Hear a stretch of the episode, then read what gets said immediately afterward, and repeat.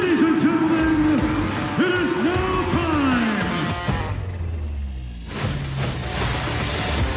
The best there is, the best there was, and the best there ever will be. And you know it.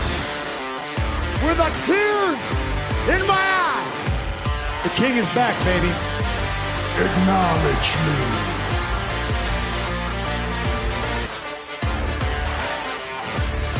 What's up, everybody? Um, it wouldn't be Top Rope Nation if we weren't going on the air just a couple of minutes late, but yes, we are here. It is episode 300 of the flagship podcast. Ryan Droste, as always, joined here by Justin Joint. Justin, how'd your weekend go, sir? How you doing?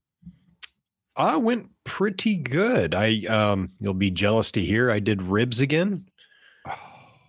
Well, my Um, kids will be jealous to hear that for sure.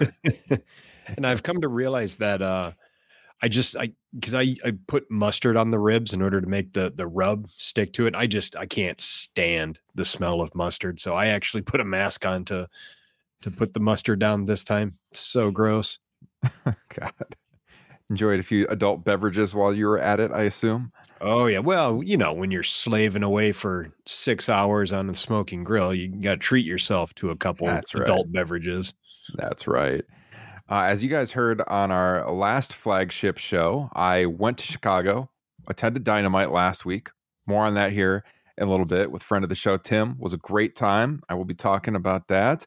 Uh, but for those of you who are listening on the podcast feed and you're not seeing the video, I do want to point out that I dressed to the nines tonight for episode 300. I do have on the Bret Hart Canadian tuxedo button down. Love it. Justin, Love it. I had that poster in my room as a kid. there was somebody that I, I had mentioned this in the Facebook group a while ago, and they're like, "You need to wear that on the show." And I realized tonight as I was getting ready, I haven't actually haven't worn that on the show yet. So what better time than episode 300? Here we are. Bring it out. So, Absolutely. Uh, we're going to be hearing from quite a few of the listeners here in a little bit. We did get some voicemails as I I was pleading with all of you listeners to send in, please send in your congratulatory messages, and we got quite a few of them. Some really good ones, some funny ones. Put those all together into a montage. It's about seven minutes long. I will play that later in the show. Thank you, Gabe. I look like a golden god. I appreciate that. Gabe Benson checking in, strong patron of the show. Gabe, always good to see him here on the live feed. So, we're going to be talking about, of course, Forbidden Door, which happened last night. We're not going to go blow by blow every single match. Every podcast in the world has done that by now. So, we're going to just kind of give you the highlights uh, and our thoughts on some of the big things that happen. You know, updates on Bryan Danielson and what's happening with his injury situation, as well as when that injury occurred. We're talking about all of that. But, Justin, just right off the top, as we always do, I do want to hear your grade for Forbidden Door 2. What'd you give it?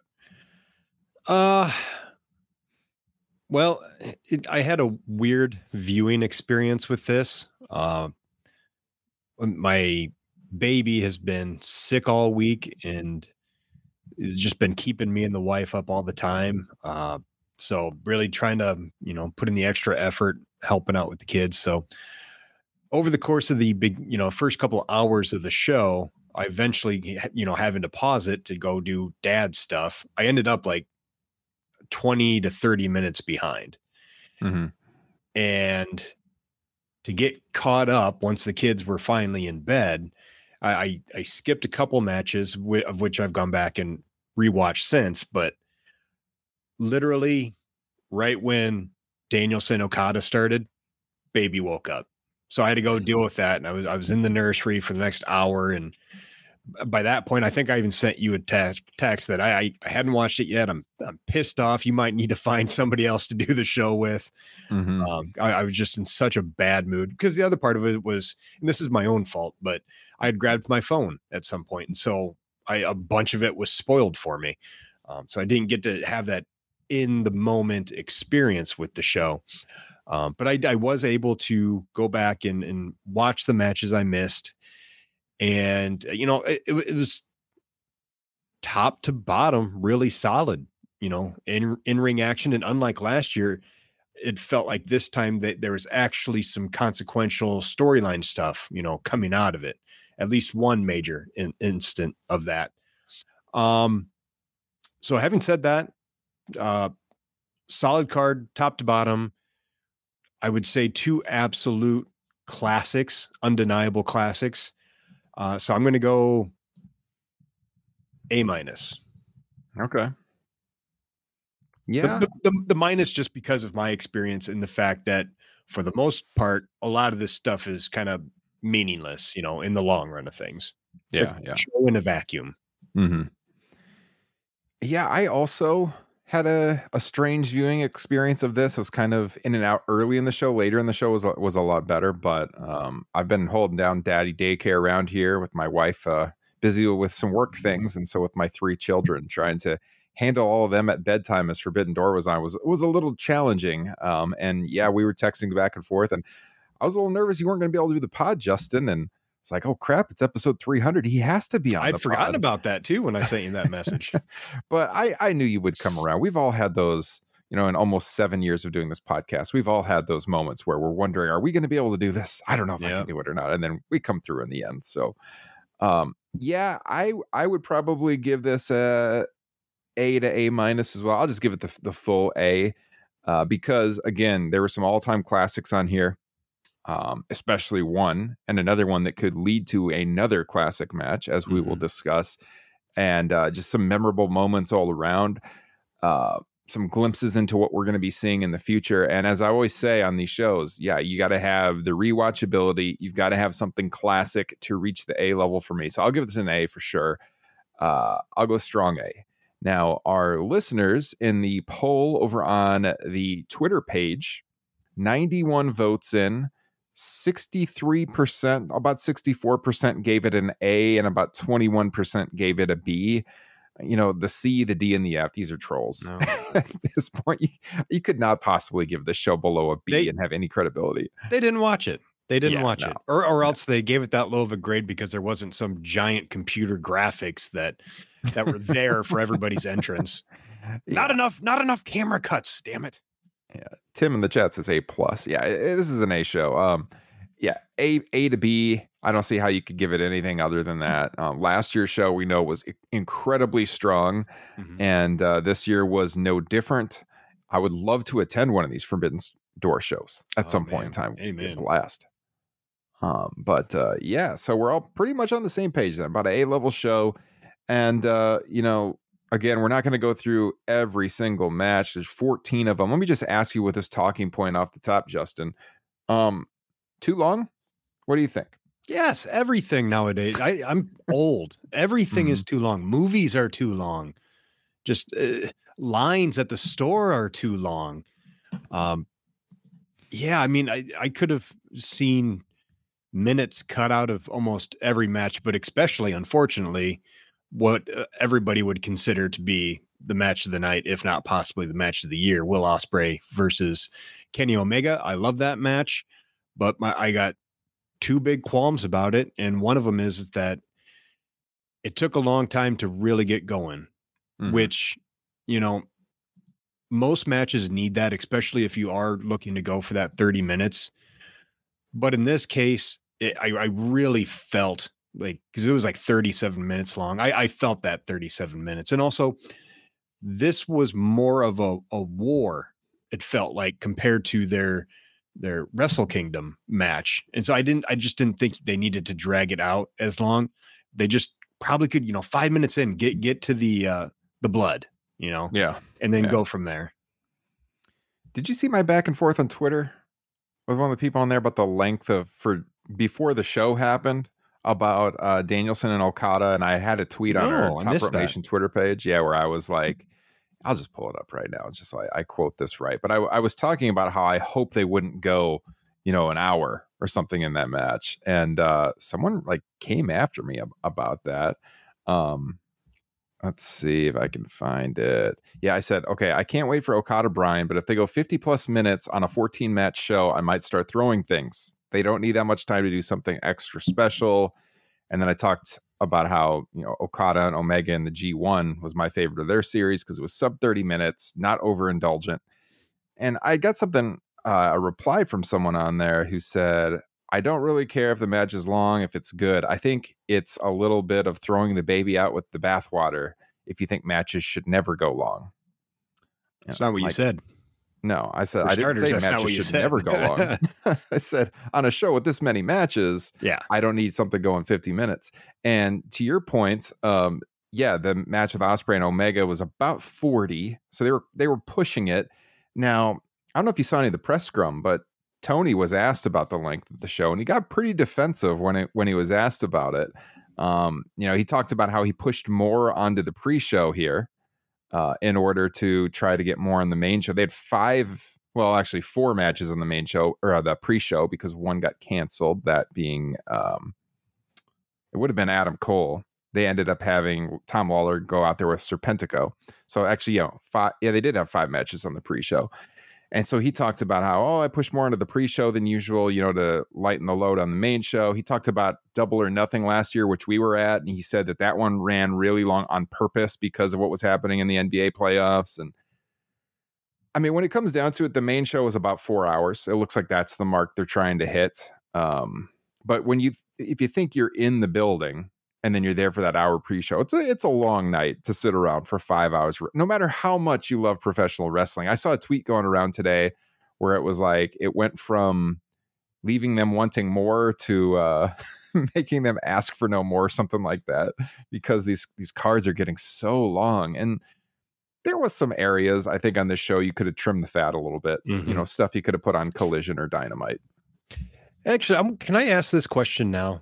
Yeah. Probably getting a little bit ahead of ourselves, but the crowd was pretty dead for those last two matches. Do, how much of that do you think was the length of the show or the fact that uh, Ospreay and Omega probably should have main evented?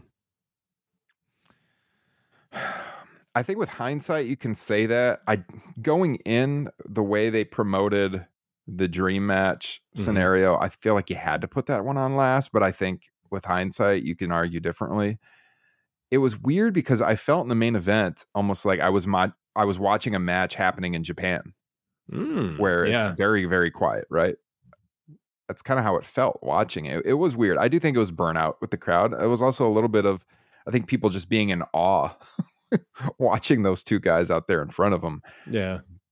But yeah, I think hindsight for sure.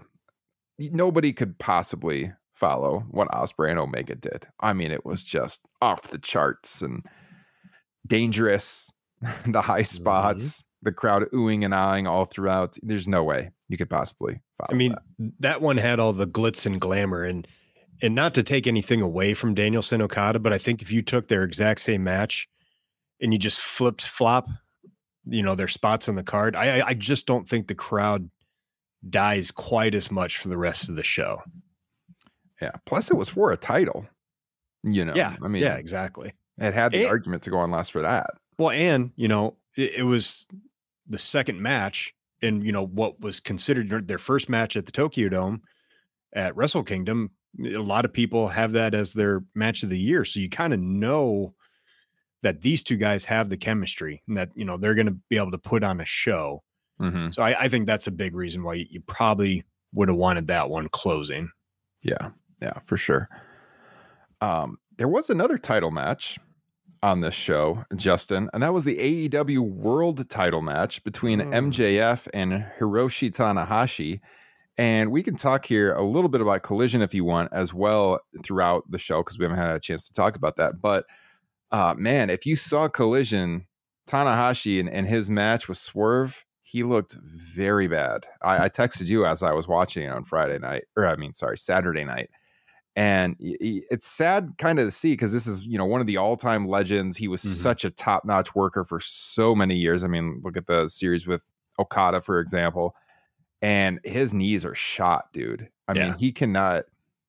Part of it was a balance issue, I think, with him not, you know, both Saturday night and Sunday night not being able to get to the top rope. But some of it, I, I think he just can't handle the weight on his knees to like go from that crouching position and stand up. Mm-hmm. I mean, they are just the, gone. probably like the stabilizers in her in his knees are probably shot. Yeah, and then when he goes to do the high fly flow, he barely gets any air. It's like he's falling off the top rope, and Yeah. it's and he's going to do the G1 this year. I mean, I don't know. Yikes. But after I watched that match on Collision, I'm like, man, MJF, especially in the opening match of the show, he's got his work cut out for him here. And there were still some ugly moments where you could tell that, you know, Tanahashi, again, with the top rope and everything, uh, it was better than the match he had on Collision. Yeah. Uh, still, though, maybe a little long, 15 and a half minutes, given where Tanahashi is at here at, at this point in his career, but uh, not a great match, passable. Um, not what one would expect from a Tanahashi match if you've been watching pro wrestling for many years, like we have. Yeah, I mean, in my eyes, Tanahashi's been going downhill really quick. Like even going back to, I know a lot of people liked his match with Moxley at last year's Forbidden Door. Mm-hmm. Um, thought it was all right, but considering the shape he's in, you know, dealing with all the injuries, I I thought MJF did just a tremendous job in this match. I, I thought they laid it out perfectly to get the most out of Tanahashi and it actually exceeded my expectations because they were very very low and just another feather in MJF's cap uh, in this title run for uh, you know putting on another great match. I thought the bit where MJF had scheduled the tweet to go out was kind of creative. That was pretty funny. I mentioned that MJF just tweeted. know, he scheduled this that he he knew he was going to win. Uh, he was pretty good with his heel work. You could hear him pretty clearly in the mm-hmm. ring. You know, yelling. That was nice but yeah, I mean, he sold a lot for Tanahashi throughout the match.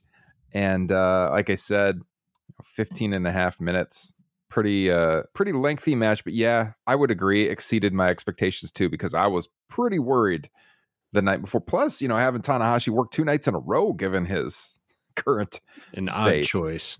Yeah, I felt bad know, for Swerve too, having to eat another television yeah. loss to somebody who is on a downward trajectory. Yeah. So Max got the win uh, using the dynamite diamond from behind uh, with the ref. He had pushed the ref and then he hit him with that and covered for the for the pinfall. Yeah, I, you look at that match last year with Mox, and even that, I mean, it is quite the turnaround from that match last year. Just if you just physically or watch him physically, visually, I should say, uh, man, he's he doesn't have much time left, unfortunately. That being Tanahashi. Nope. All right, Punk and Kojima. I really, really like this match. Mm-hmm. I very much like the eight man on Collision. You know, mm-hmm. Punk getting loudly booed. I mean, there was some pro Punk people there as well, but he was loudly booed in Canada um, both nights. Definitely expecting it coming in to Forbidden Door, um, doing the Hogan ear cupping thing. You know, bringing on bringing on the booze. He hit the uh, the big boot and the leg drop because uh, Bischoff said something like "Punk is worse than Hogan." he was, so he definitely heard that. And Punk hears everything that people say online. Mm-hmm. You know, he, he leans into all of this stuff on TV. And so he did that both nights on Collision and at Forbidden Door here in this match with Kojima. But yeah, I mean, you can just tell watching Punk that he is dying to be a heel. And yeah. if this, you know, this is him just partially working heel, imagine when he's full on heel, how good it's going to be because he was tremendous here. Yeah, agree. Uh, he's definitely working heel. Uh, looks like he's having a, just an absolute blast too since he's come back. Uh, both the collision matches have been fantastic, and this one was no different. This was really good. There was some, I mean, kind of minor history between these guys. There was some old uh, video with Punk and Joe giving an interview where it, it almost seems like Punk's kind of making, I don't know if he's making fun of Kojima, but he, he's making fun of something there. Uh, I probably should have looked a little bit more into it, but the the match was a lot of fun. It was a lot of Punk. Uh, kind of chops, a lot of chops. Yeah, a lot of chops, which is funny considering you know you go back to comments that were made previous to his return where he's talking about Hangman being dangerous in the ring and getting stiff and then you know he comes back and every single match is just you know, people really laying into each other. I, I- I mm-hmm. wonder if he's telling people to do that. It's pretty great. But I, I liked all the posturing and the posing in this match. You know, they did the the pec dance. Kojima did that, and then then Punk had to do his own, and Yeah. a lot of flexing. And like I said, it's just that that is somebody who's having the time of his life right now. Yeah. I mean, I, I I put this out on Twitter too. Anybody who thought that Punk should not return is dead ass wrong. You know, watching this guy, he is he has brought so much to the promotion since he's returned. Just an excitement. You know, Collision feels like a totally different show. It feels like almost like Mhm. a different promotion Yes. in some ways. I I love the intro on Collision that was like Saturday night's main event. Oh that was so good. Well, in the in the, in the opening quick interviews, made it you know had a, a Survivor Series nostalgia feel to it that I like. yeah, that's what I'm talking about. That was that was so good. Um, yeah, it, it just feels like a, almost a different universe. You know, we know they don't have the hard brand split, but I love what they've done on Collision just through two episodes. Punk's been tremendous. You know, love him working with FTR, and he's already elevating people just coming back a couple of weeks. Like I, I threw this out in the Facebook group. Look at Ricky Starks. I mean, this guy. We have talked about him for years now as an up and coming star but there's always been like something missing. He's never really felt like a top guy yet. And just putting him out there with Punk and FTR and the charisma he showed next to guys who are top guys, it showed like he belongs right then and there. And he was instantly elevated. Um, he did a, his promos are kind of hit or miss, but he did a backstage promo after Dynamite that was only for social media. It's worth watching if you didn't see it, even though the match has happened now. Um, but it was to promote the collision match and he spoke last you know and they're like oh tell him ricky and he had a great promo and just you know just those few days of working with punk and ftr has elevated ricky starks in a way that nobody else has really been able to do Mhm. for years now you know he had the win over chris jericho back at revolution that didn't do anything for him you know he's just kind of been languishing and i to me he felt like a legit guy that can hang around the main event scene in just one week I think he, I think you know he hasn't been a, as, around as long, and obviously he was a big deal over in Japan. But I think you can make the same argument for Jay White. Oh yes, for sure. That, Tons that of he, uh those those two white and punk. yeah, Those guys like have some electricity between them just Yeah. watching them. agree. I, I I'm very much looking forward to the eventual singles match between those two. Yes, hundred percent. So And got- you know, and even the guns, even the guns Mhm. were fantastic in that match. And the guns are someone we've talked about a lot, you know, over the last few months, especially when they got the tag titles. And I Mhm. know I said on the pod at the time, boy, I don't know that they should have the tag team titles right now. I thought there was a lot of potential there. Mhm. Now they're there.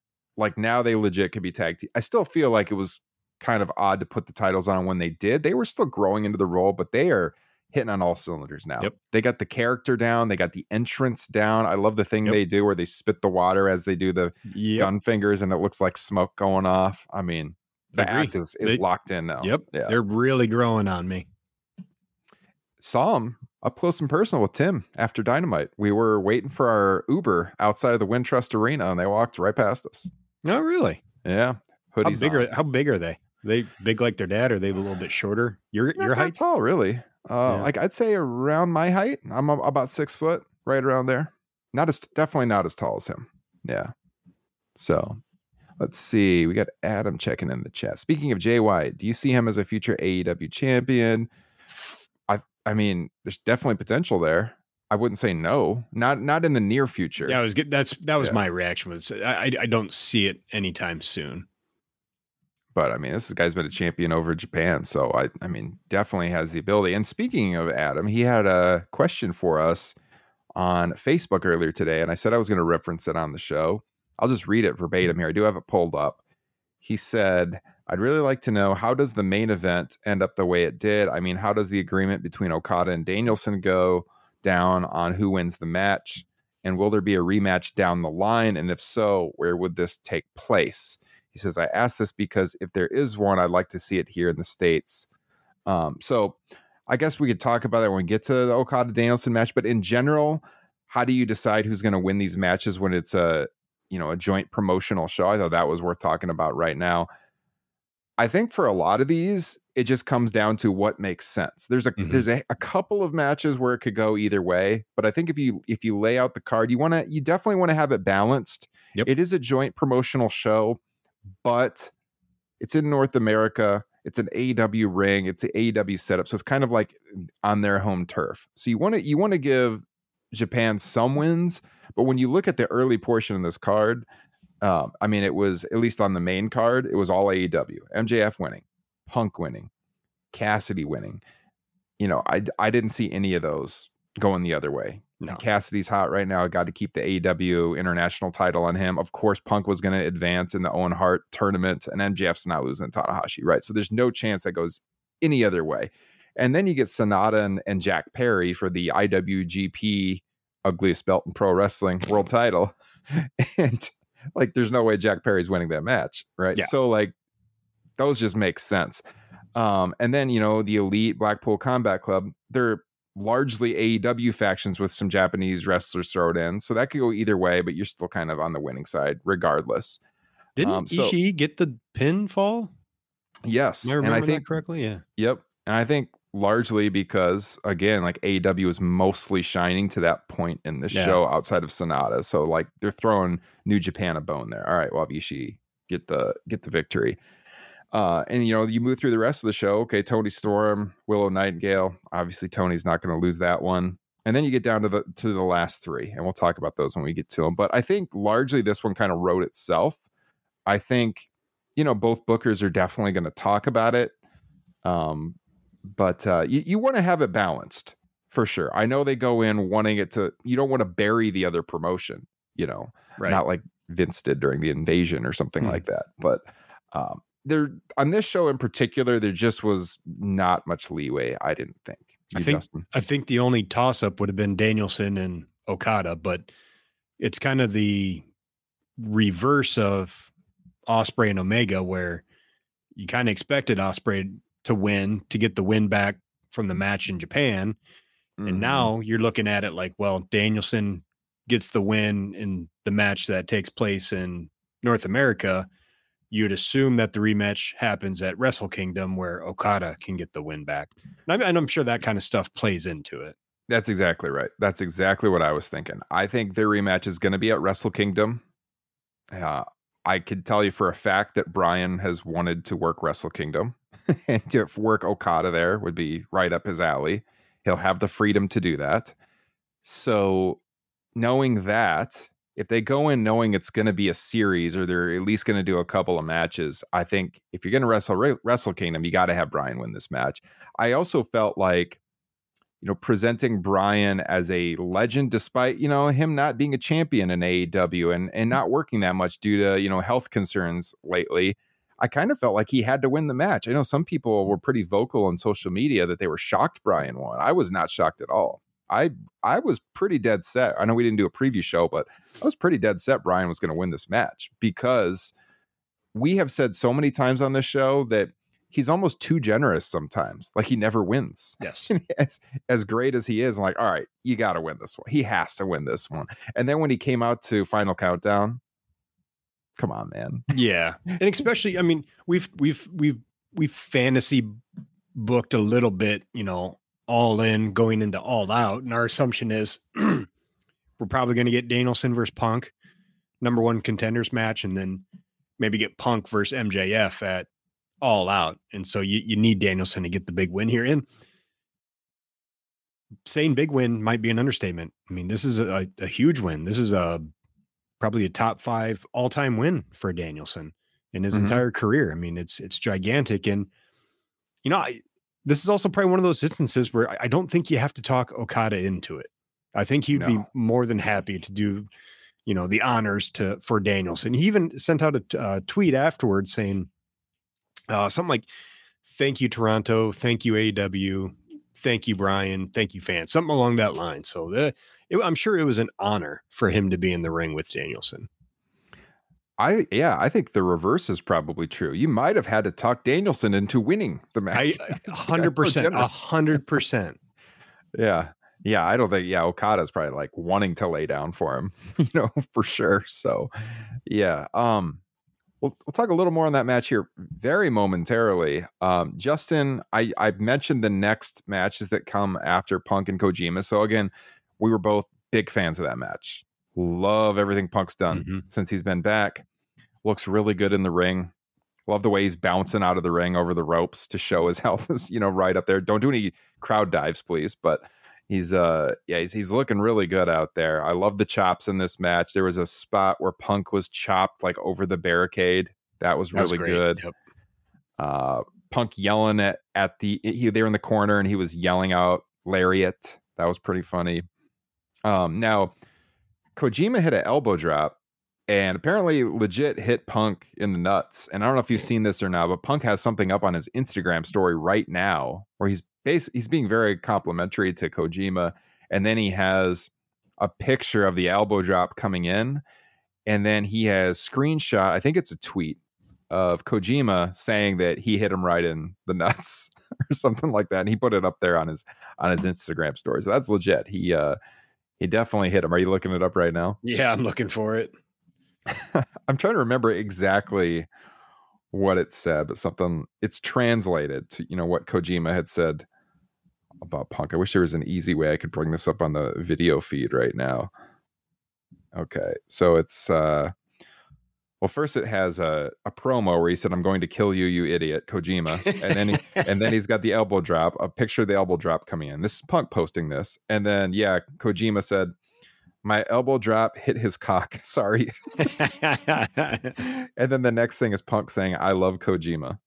So, yeah, Yeah. good stuff. yeah, good stuff. You'll love to see it. Uh, so, outside of that, so do you have any deep thoughts on the international title match or the IWGP world title match? No, I I enjoyed the four way. Uh, I thought it set up some potential matches down the road, uh, and I loved Orange Cassidy kind of you know barely getting the win, just continuing his streak as as champion. And frankly, I, I think the AEW International Championship is more meaningful than the uh, IWGP title at this point. I.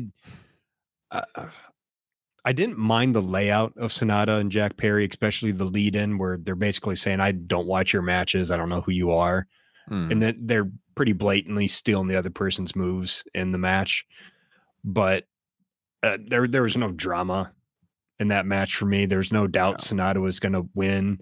I, I'm not the biggest Sanada fan. It, it, it feels desperate's a little bit too strong of a word, but it, it- it's damn near close to that that they're really wanting a new star and so that's why they're trying to build Sanada up but i'm just not convinced he's that guy i'd say most importantly was what happened after the match the turn.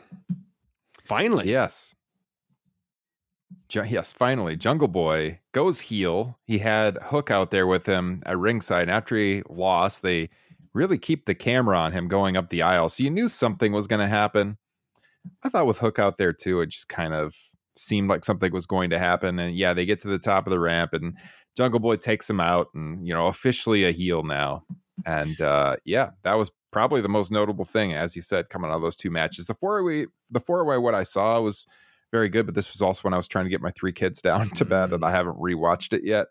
I, So I would recommend. Go. I, yeah, I'd, I was going to say I'd recommend going back and watching that one.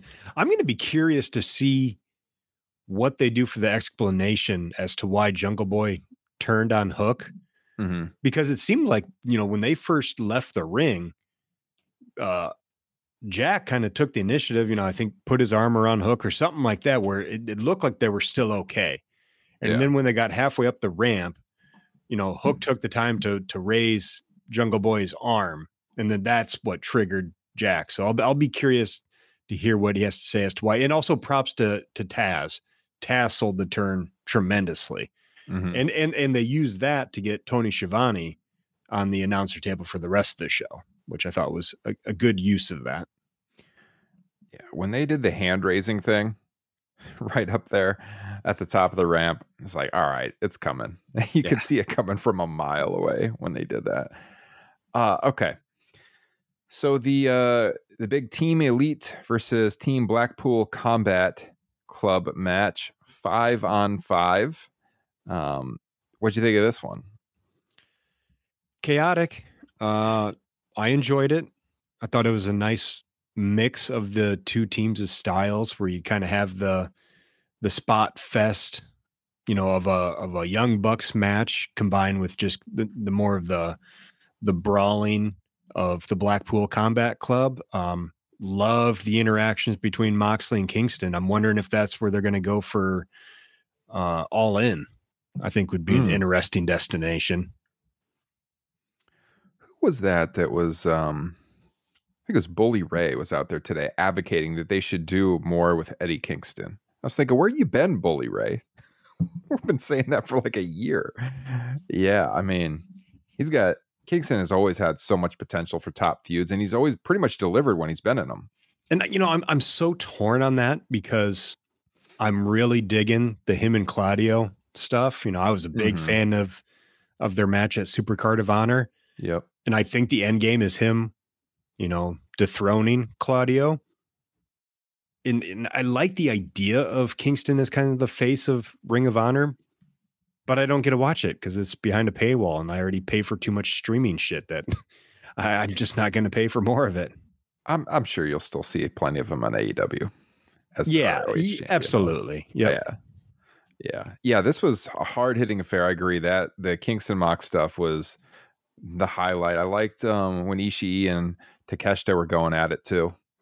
That was pretty good. hmm Um, Page, of course, he hits the moonsault off the top as he, oh, not always, but often does, and always is a huge spectacle when he does that. Looked good. Um, yeah, I mean, t- again, the rise of Takeshita too. I think is the underlying story here. He's he's looked tremendous, you know, as they've been pushing him over the last couple of months. I, I don't know if that's what you were alluding to, but that spot at the very beginning of the match when it looked like he actually knocked out Ishii, that was that was fantastic. Mhm. I, I almost thought they were going to do a stretcher job or something. I was like, holy Yeah. shit, they are really building up to Keshta. Yeah. So I mean, yeah, it was chaotic all around the ring. Um, eventually they settled down, but I mean, yeah, everyone had their moment in this match, you know, Mhm. as you as you would imagine in the five on five. But uh yeah, as you said, Justin Ishii scores the win. Uh he gave the brainbuster to Wheeler Yuta. And uh Kingston was arguing with the elite after the match. So as he said in the buildup, what do you say? He, he respects them, but he doesn't like them, or something like that. Something along that lines. Yeah. What did Gabe say here in the chat? Kingston is the new Jake the Snake. High praise. He doesn't need a title feud. His promos can put anything he does over. Blood feuds. I agree with that too. Mm-hmm. Yes, indeed. All right. Moving on, Justin. So, reference this one Toni Storm, Willow Nightingale. They had a good match. Toni Storm's phenomenal. Uh, Willow Nightingale, the up and comer, and, uh, you know, took the title off of the former Sasha Banks previously. So she belongs in, in a big match with Toni Storm. Uh, but it, there was no chance Toni Storm was going to be losing the AEW No. Women's Championship here. And she was on the press scrum after the show as well, heeling it up right next to Tony Khan. I watched that. She was tremendous. Um, I think she should hold the title for quite some time, unless they have a big name coming in. Well, I'd assume it's going to be all out. Jamie Hayter, Okay. I would think, if she can get back in time. Yeah, she should. I mean, definitely hold it throughout the summer. Thoughts on that match? No, not really. I, I'm enjoying Toni Storm's heel work. Um, I actually kind of dig in the Outcast too, outside of the Mhm. more the more cornier aspects of them, like the spray paint. I could do without that, but I think that's a good trio. Yeah, agree. Yeah, it's grown on me since the beginning. I will definitely say that. Yeah. So they were all out there. Uh, Ruby was there. Soraya was there. Um, but yeah, let's see anything else to talk about there before we get to Omega and Ospreay. I don't think I have anything else in my notes. Yeah. All right, let's talk about it. Kenny Omega and Will Ospreay. So lots of discussion on this one going on online about the dangers uh, and what they went through, you know, with the Tiger Driver 91 and how ugly that looked, how dangerous and Mhm. scary it was at the time. And, you know, uh, should these guys be doing this to their bodies? There was a post about this in the Facebook group, and I was going to bring it up on the show because I was going to reply. And then I was like, now nah, I'll just talk about it. We're an hour away from the show. Who posted that? Okay. Yeah, it was Curtis, our guy Curtis up in Canada. So he had quoted something that Matt Coon said on Twitter, and he Oh, said, I'm curious What are your thoughts about the Tiger Driver 91 last night? He said, Personally, it scares the hell out of me, but Will and Kenny are two of the very best in the business. And if they feel they can pull a move off safely, then they should be free to pull it off. So I thought it was ironic that Curtis mentioned this because Bryan Danielson, who got hurt, spoiler alert, last night, was asked pretty much this very question in the press scrum uh, because they brought up the Tiger Driver and how dangerous it looked, and you know his injury history, and they asked him, "What do you think? Are you know are they setting expectations too high and doing moves like this?" I think the person in the media who questioned uh, Bryan said, "You know, all these young wrestlers look up to people like Will and Kenny, and if they do stuff like that, is that a bad example?" And what Bryan said was that he believes that wrestlers should constantly be in communication with the medical team at AEW. And by the way, he really put over the AEW medical team, not just Mhm. because of like the forearm injury that he had in the main event, but he, Bryan specifically said he has worked places where people have been rushed back from concussions, and that does not Hmm. happen here. He said that does not happen here. Read into that what you will. But he said, you know, he can't, at this point in his career, he can't do everything that he used to do. Bryan's talking now. He says that he consults with their doctors and their medical team, and he literally asks about, you know, their opinion on can he do this move or not, and he listens to them. And so he said that, you know, he would hope all wrestlers do that. Bryan says he believes that everyone, Kenny will, they should talk to the medical team and think, is this something that I can do and should do? Can my body take this at this moment in my career? You know, based on them examining their bodies, you know, can I withstand that? But then he also said he's not going to tell someone to not do something that looks dangerous because he talked about how he's been injured doing the most routine things all Yeah. the time. Like his injury in the main event was from taking an elbow drop. I mean, how many thousands of times has he taken an el- elbow drop in his career and not broken his arm? So he he talked about how like it's weird you will get injured doing routine stuff all the time. So he he wouldn't feel comfortable telling somebody don't do that. It's too dangerous when injuries come from really subdued things all the time. But at the same time, he does think they should talk to the medical staff and ask for their opinion on stuff before they do it. Yeah, I'm of two minds on on this. Um, it was certainly gnarly looking, and it, it made me cringe more than pop. It Mhm. worked. It worked well into the finish. I'll give it that much. Um, and you know, Will and Kenny are professionals, and, and I I've- I'd feel weird as some midwestern doughy fan trying to tell them what what they should do in their matches.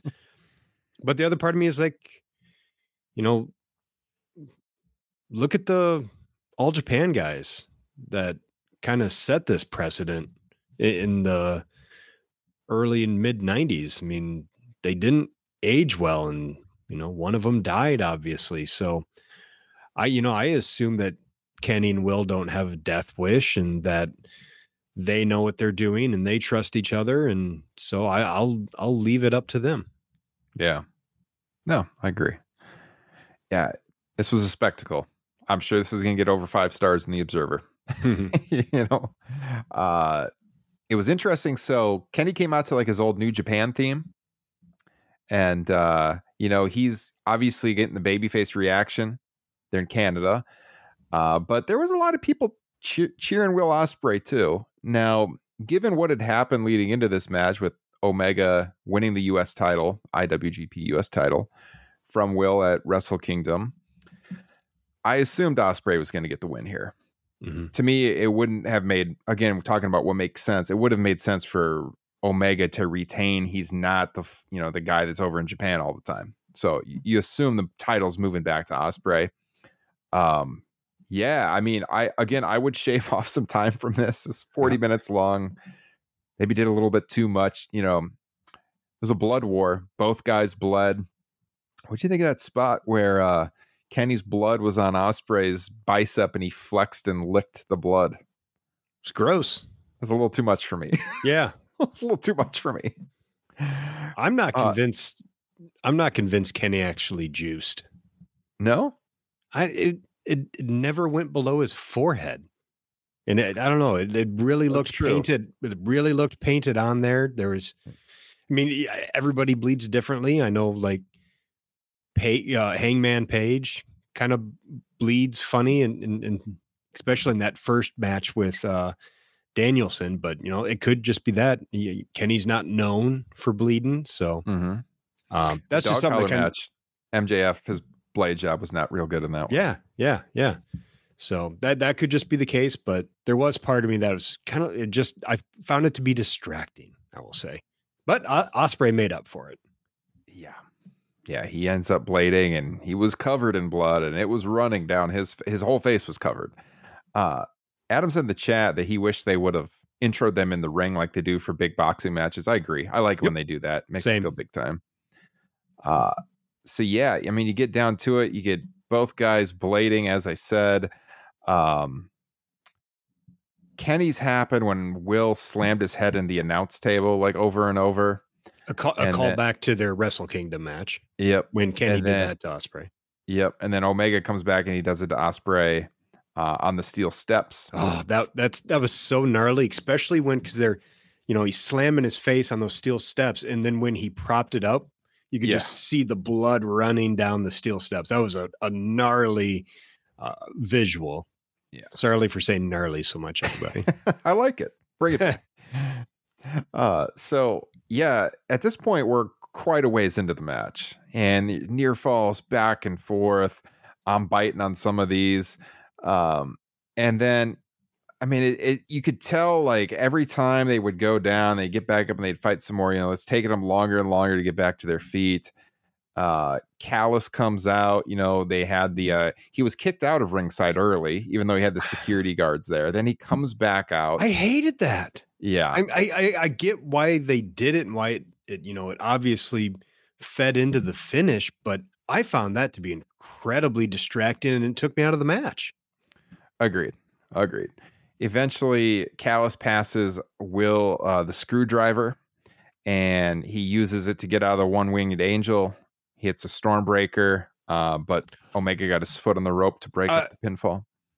You know, talking about these two being professionals, hmm the ring awareness uh, of that sequence and where Kenny Omega ended up in order to when when he was pinned after that stormbreaker he he wasn't trying to get into a certain position it's just where he ended up perfectly aligned where his foot just barely got on the Yeah. rope i mean Yep. that was that was chef's kiss professional wrestling Hundred percent, hundred percent.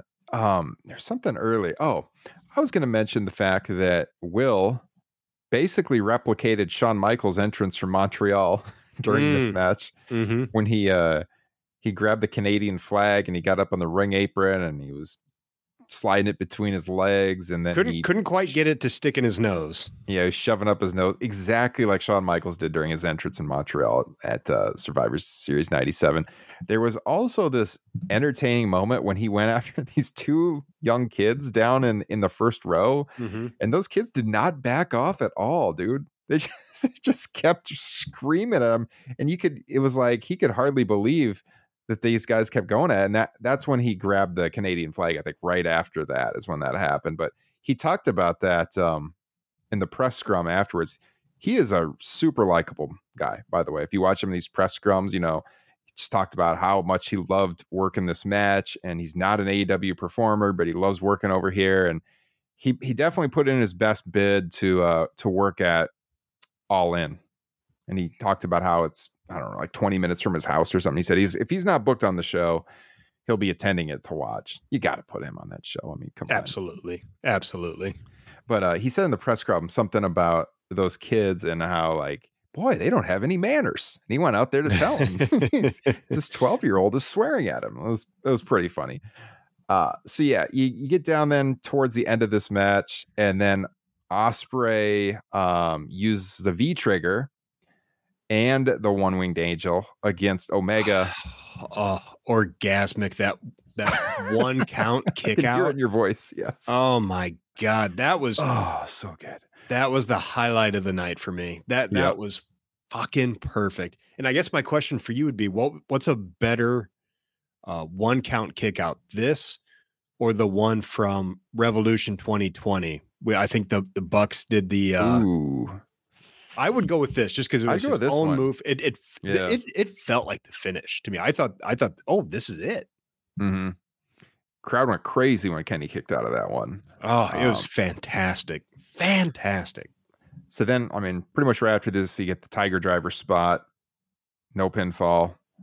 Um, and it, fi- it finally he hits the Stormbreaker again and covers to win the U.S. title. So, I mean, this will be talked about all year. Match of the year potentially. Mhm. It delivered. People's people's expectations going in were sky high, and you have those kind of expectations after what these guys did previously at Wrestle Kingdom, and to live up to that and then some is, you know, that's really saying something. So, So hell, hell of a match.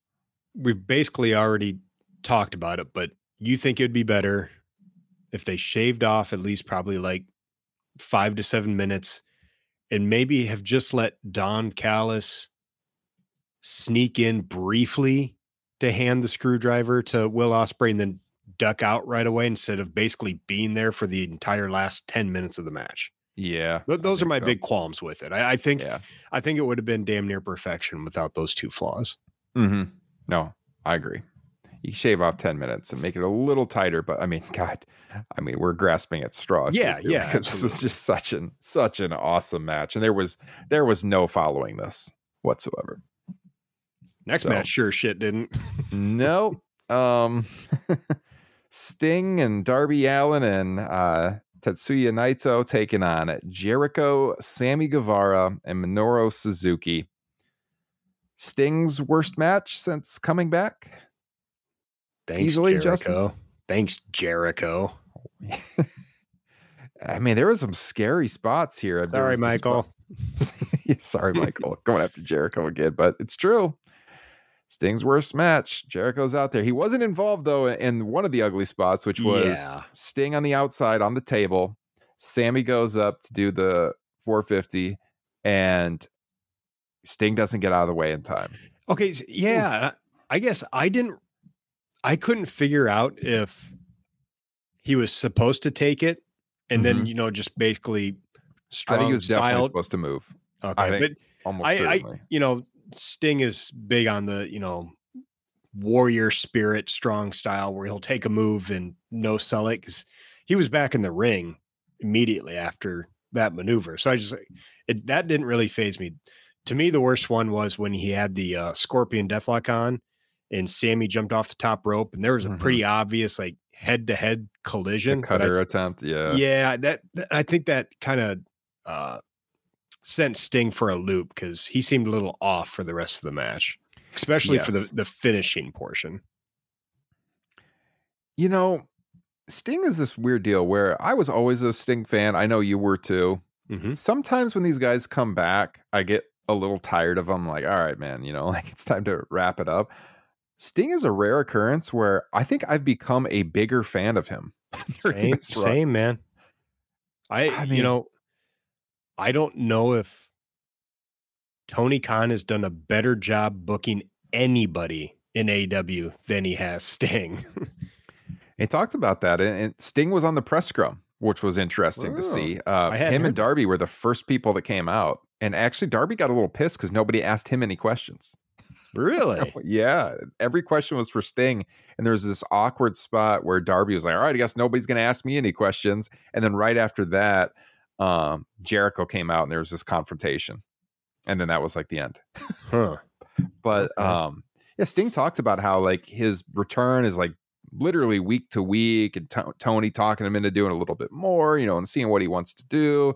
And he was straight up asked because he's he's hinted at that he's wrapping up his career. He was straight up asked in the press scrum if All In is going to be his retirement match, and he said no. He said he will he will be wrestling past then. Wow. Yeah, he and I know we've all speculated on that, but he said no. He's he believes he'll be wrestling past All In, but he is getting down, you know, towards the end. Hmm. So, but he's going to be going a little while longer. He said. So we uh we shall see. But yeah, tho- those two spots, the table spot and the Scorpion Deathlock spot, I was a little worried because I want I want to see more of him, and I've enjoyed seeing this era of his career unfold. And I was a little worried this guy, you know, with his age and stuff, was going to get legit hurt pretty badly out there. But luckily, he appears to be totally fine. But yeah, I'm looking for my tweet because I quoted this last night or summarized it. He said he thinks he will continue on after Wembley Stadium, but things are winding down for him. So anyways he had his his face paint on doing the old joker bit like he uh, kind of like what he did in tna uh, so a little bit different look from sting in this match. Uh, there was a spot where there was the suicide dive to the outside and jericho hit the judas effect to counter it. That was pretty cool to give jericho some props here. I can't remember who was was that Dar- that was darby wasn't it I imagine it was Darby. Yeah, I don't think it was. Le- less cool was Jericho doing the Lionsault directly into like the lower torso, basically right into Naito's knees, yeah, where you could tell that that was the spot he wasn't actually trying to hit it. Like, Mhm. Yeah, I need to do this Lionsault in order to get the the reversal. Yeah. So they give the pinfall to the Japanese workers. Um, Naito ended up pinning Suzuki to get the fall. I think, like match placement wise, this was pretty much perfect Yeah. where they put it. You know, you get a legend out there like Sting, Jericho, you know, a legend as well. Some young guys. Um, this wasn't going to be like match of the night, but you you know you keep the crowd engaged by having some big stars out there and, and place this right between your two top level matches. I, I like that for match Agree. placement. Hon- honestly, outside of the two main matches, maybe being flip flopped, it's a perfectly uh, laid out card, in my opinion. Yeah, I agree. All right. The main event got something special here for you. Oh, So, Justin's like, what? I told you I had, I had a couple of things specially planned for episode 300 tonight. One is the voicemails, which we'll play after we discuss this match. The first one is a unseen video clip filmed live at AEW Dynamite last Wednesday evening at the Wintrust Arena Mm. in Chicago. Because if you guys heard last week's show, I talked about first of all Punk being at the show, and we've said this for weeks. You had to put Punk on the Go Home Dynamite show in his hometown after he was on Collision, which they did. But I said, you know, if Okada is there, I would be fine if Punk's not on the show because I have never seen Okada in person. I've wanted to see this guy for years. He is might be in my top 10 favorites of all time. I've wanted to see him for a long, long time. And finally, I saw him. Bryan called out Okada, as you all saw, at the end of Dynamite. And our buddy Tim took a video of my reaction. And I'm going to play it here on the show. I hope you enjoy this. Hmm. You'll hear me in the background, and then you will see me towards the end. Here it is.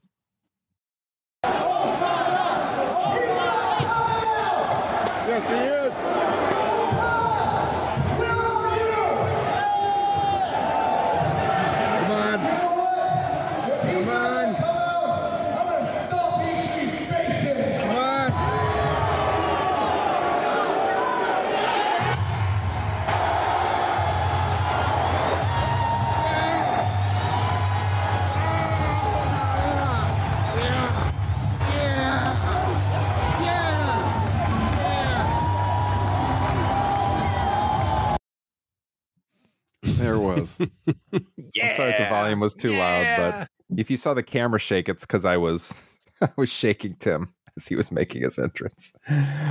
Okay, so I loved this match. Technically speaking, I thought it was Mm. amazing, and of course, the final countdown. How could you not love it? I'm jeez. I've watched it numerous times today. I've been playing the song all day Same. long.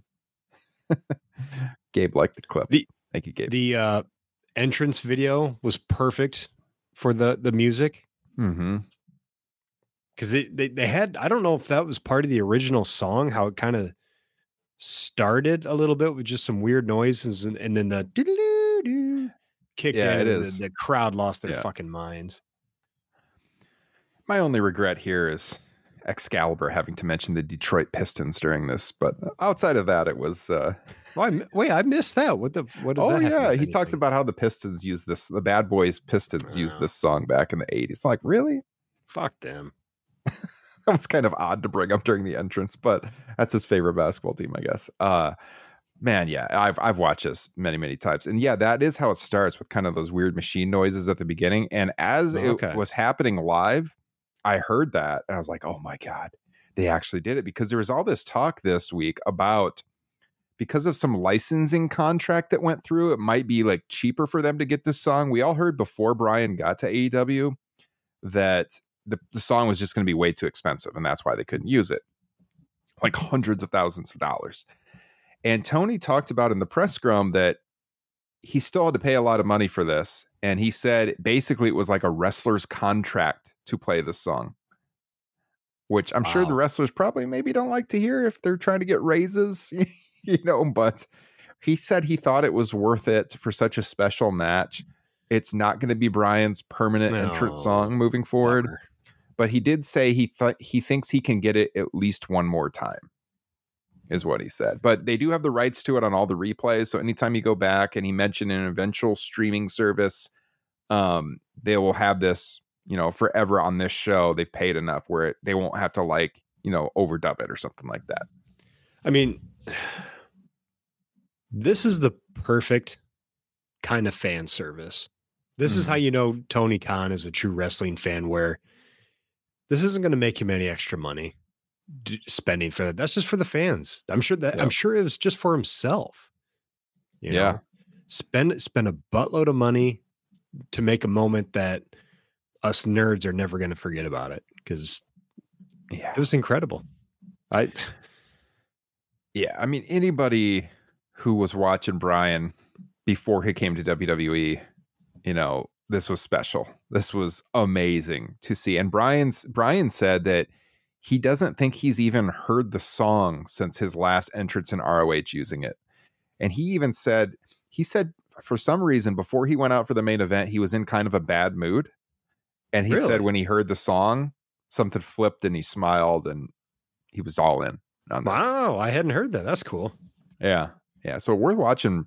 Bryan's just such a likable guy when you watch yeah. his press scrums too. I'd I'd recommend going on their YouTube page and watching him at the at the very end there because just super engaging, nice guy, and gave some thoughtful answers. I quoted the one earlier about injuries and risky moves and whatnot. So, yeah, it was it was a technical masterpiece. You know, as you would think. Now, Bryan got injured during it, which changed the trajectory of the match. Okay, of course. Can I ask you about that real quick? Because, yep. as I said, I didn't watch this match until 5 a.m. this morning when the baby woke up, and I just threw him in his jumper, and it's like, all right, so Okada Danielson time for dad. Uh, I knew everything that happened. I knew that he possibly fractured his arm during it, mm-hmm. which and that also kind of took me out of the match a little bit because I'm kind of watching for that. And I noticed he didn't start selling the arm until after the elbow drop, but the elbow didn't land on. Eh, I should say, Okada's elbow landed on Danielson's left arm, so it must have been something on Okada's lower half, like a knee landing on Danielson's right arm on the way down. Is that what I'm assuming what happened? Because I couldn't tell on the elbow drop. Yes. So I went back and watched this right after the press scrum. It was a late night last night. I was taking some screenshots and they're on my other computer. So I wish I could have uploaded them here and put them on the screen. But if you rewatch it, it's about, I think the first one, it's about 12 or 13 minutes left in the match. He took two top rope elbows from Okada in like a four minute span. So the oh, Okada okay. hits, and I don't believe it happened on the first one because he hits the first one. Bryan rolls it into uh, armbar, and after that, Bryan hits a suicide dive to the outside, and then there was like the kick spot on the aisle. I don't think I don't think he's doing that suicide dive if he broke his arm there. I don't think it happened there. And then like four minutes later, they're rolling back into the ring and if you remember, this is kind of ironic because I think it was Excalibur. He notes that Bryan's like convulsing on the mat. This is before the stoppage and before mm. the injury occurs. Right? Is it? Is it? Was this him selling the the tombstone? Yes, I believe so. Yes, because that mm. was on the outside, right? That's that's the other thing is I don't think the injury would have happened on the first elbow drop because he took a tombstone on the outside and he wouldn't have the strength to hang on for safety. And given his injury history with his head, I don't think he's Right. that on the outside if he has a broken arm. So they get back in the ring, and then there's another top rope elbow. And you're right, like he comes down on Bryan's right arm with his body weight, I guess. It's hard to see because the camera's from like the other side. But Bryan's like, he said in the press scrum he didn't tuck his arm enough. When you see it right before it happens, it doesn't really look like his arm's out much, but he does kind of move a little bit as he takes takes it and immediately he starts grabbing his arm. And then that's right when they go to the stoppage. So they were checking on his arm there. And then when you watch from that point on, his right arm, he's like holding close to his body and it's kind of just hanging there. And he was asked about this in the scrum. And he said one of the reasons why he did the yes chant was like to deflect from that a little bit. Like they had some other things planned for the match that they couldn't do because of the injury. He said flat Oh. out. And he was asked, you know, the yes chance, that's something that he has consciously said that he wasn't going to do in AEW. He's done Mhm. it in one other match, and he said he did that consciously. This time he did it because of the injury, I guess. He did it with one arm. But um, yeah, it's because they kind of changed the trajectory of the match after the injury. So I believe it happened on the second one, which is he said about 10 minutes left in the match. It's actually a little bit less than that, but it's it's right before the stoppage when the referee checks on him and the Oh, doctor okay. checks on him. Yeah, it's right before that if you go back and watch. So yeah, go ahead. I was just gonna say th- this is one that I I, I need to rewatch because I, you know I watched it you know butt ass early in the morning, tired, Mhm. kind kind of having to to to babysit my son. Is, is that what they call it when you have to parent your your son babysitting? um, so I was a little distracted, and the finish kind of threw me off. It just it felt kind of out of nowhere, and I feel like I'm going to enjoy the match more now that I know how it it all happens. You know, because I you know I'm spending the match looking for the arm injury Mhm. wondering how the finish is going to happen. Uh, so I, I think this is going to be one that is uh, better upon second viewing.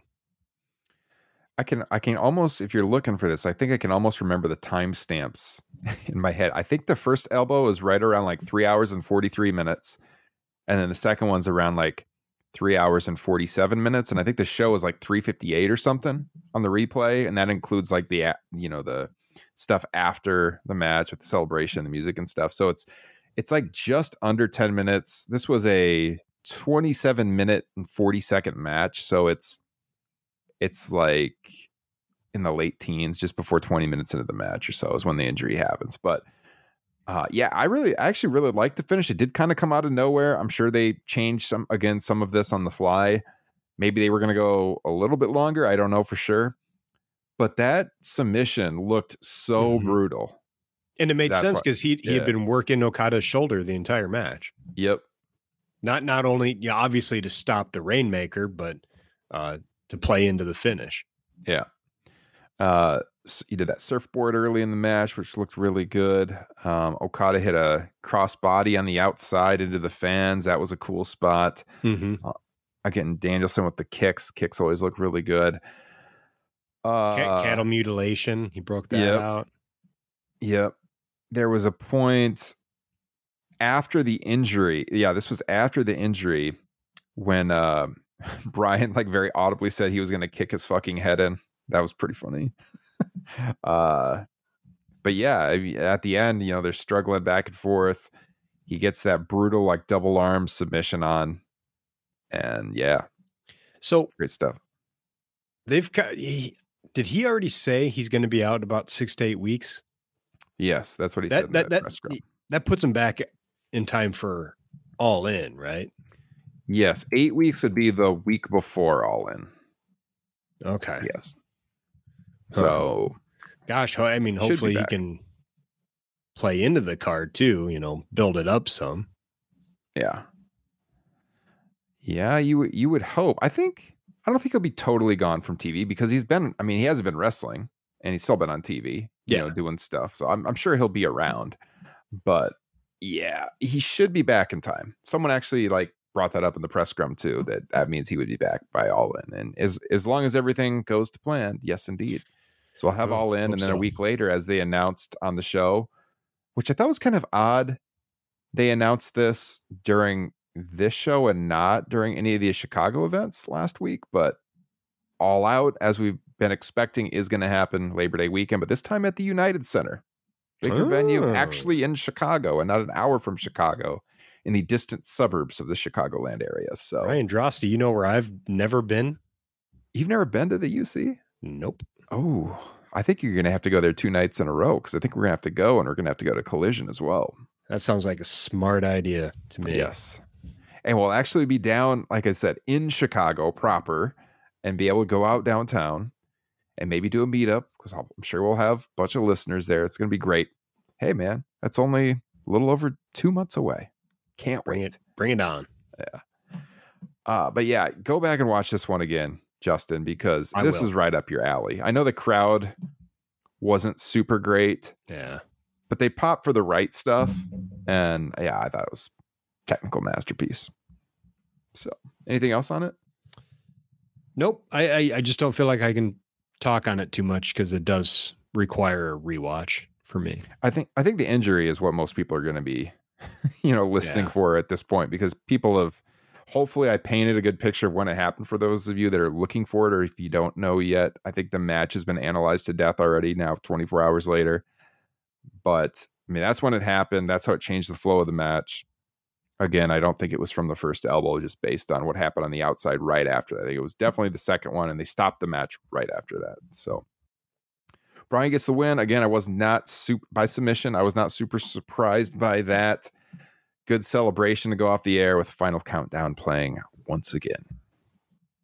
Yeah, this is uh probably going to be around five stars in the Observer too. I imagine. Think so. I think so. All right. Maybe he'll go a little less. Maybe he'll go four and three quarters. We'll see. But Bryan always gets a lot of love in the Observer. Bryan could fart and get four stars in the Observer. Um, let's see. Question in the chat from Adam. He says, "Do you think in the future there will be more of the Japanese female wrestlers being involved with Forbidden Door?" Yes, I think so. Um, for sure. You know they, you know they did that. Well, Willow coming over, but she's been on AEW as well. I think I think the door is open, pun intended, for more of that with Stardom. Uh, Toni Storm wore an outfit that she wore in Stardom early in her career. By the way, that was called out after the show in the press scrum as well. I I definitely think they'll be doing more of that going forward. I'd lo- I'd love to see Stardom uh, featured prominently in the show, as long as it doesn't make it a 16 or 17 match card. So let us know your thoughts. You can email the show, topropenation at gmail.com. Just like I said last week, you could email the show with an audio file and give us a congrats on episode 300. And Justin, we got some pretty good ones. I think some voices you're going to recognize, some pretty entertaining calls. I hope this audio level is equal with my mic right now and I don't blow out your speakers, everybody, but I think we should go to them. Are you ready for this? yeah, let's do it. We did this for episode 100. We did it for episode 200. Here it is the episode 300 voicemail line for Top Rope Nation. At 1 900 909 9900. That's 1 900 909 9900. A huge congratulations for episode 300. Ryan, Justin, and Kyle, you guys have put in so much effort over the last near seven years, and it's shown. This is Jesse Velasquez, of course, and I hope you continue to put out another 100, 200, and 300 episodes, etc. I will be along for the ride as long as you decide to keep putting out quality content. We can't thank you enough as loyal listeners, as well as sometimes co hosts. It wouldn't be a congratulatory message without a surprise drop.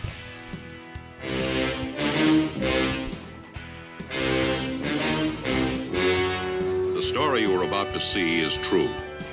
The names have been changed to protect the innocent.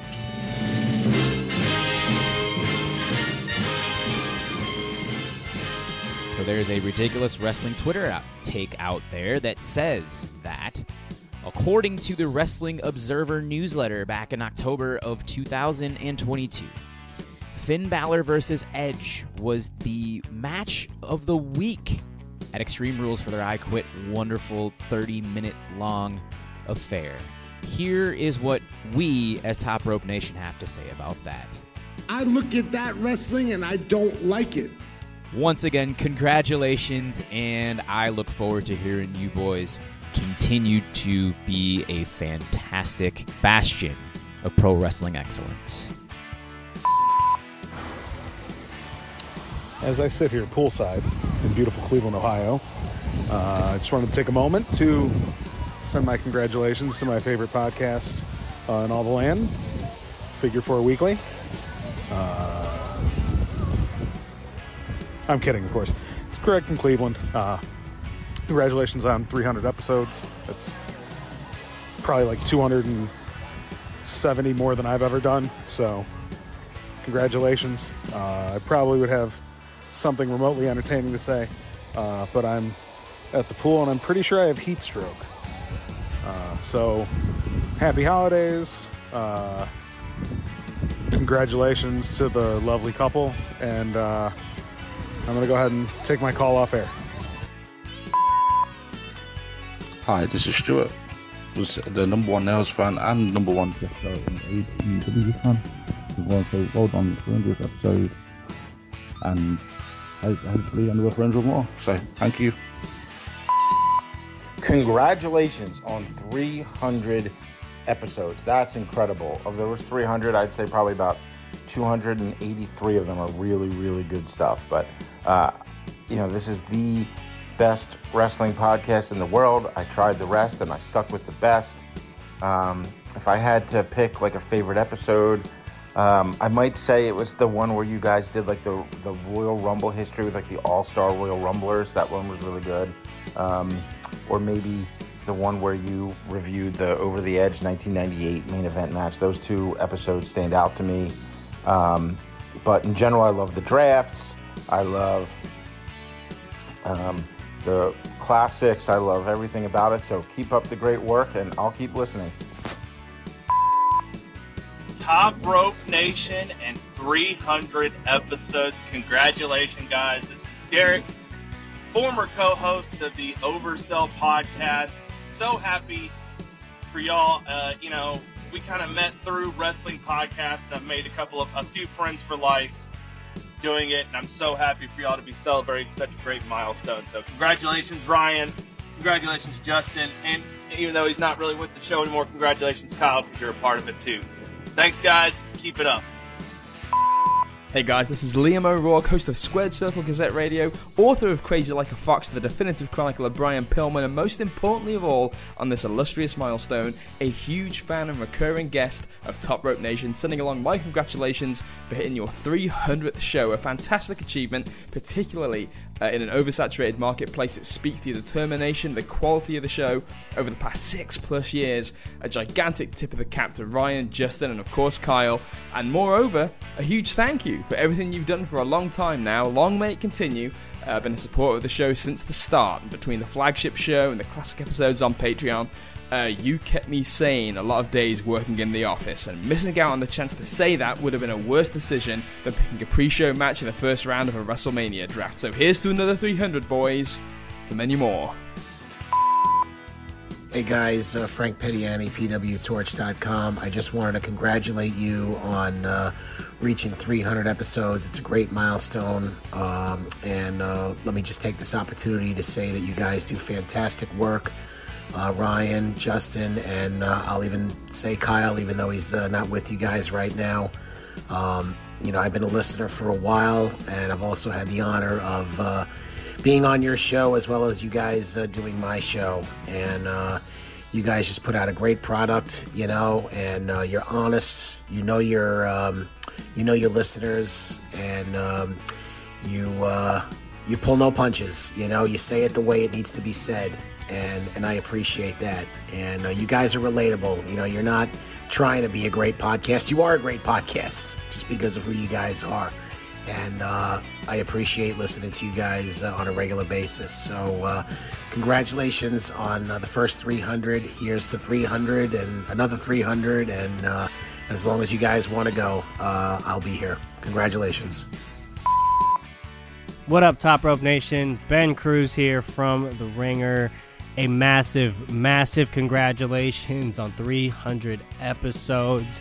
You're uh, 65 episodes away now from being able to listen to an episode of Top Rope Nation every single day of the year.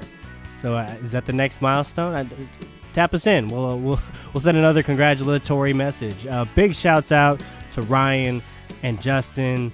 We've come a long, long way from those those Blue Wire days where we were seemingly talking about wrestling with each other on an island.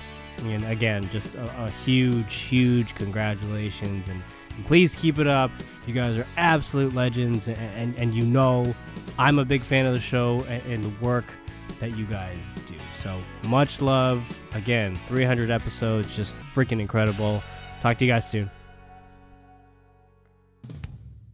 There it is. Good stuff. Appreciate That everyone cool. who took the time. Yeah. Um, that was really cool. Thank you everybody who who called in and said such nice things. Uh, just want you to know that we don't do it for you, you marks. We do it for the money and the women. I was wondering if you'd come up with something during that seven minutes. Very nice. Very nice. That was great. Thank thank you so much, everybody. That, that was wonderful.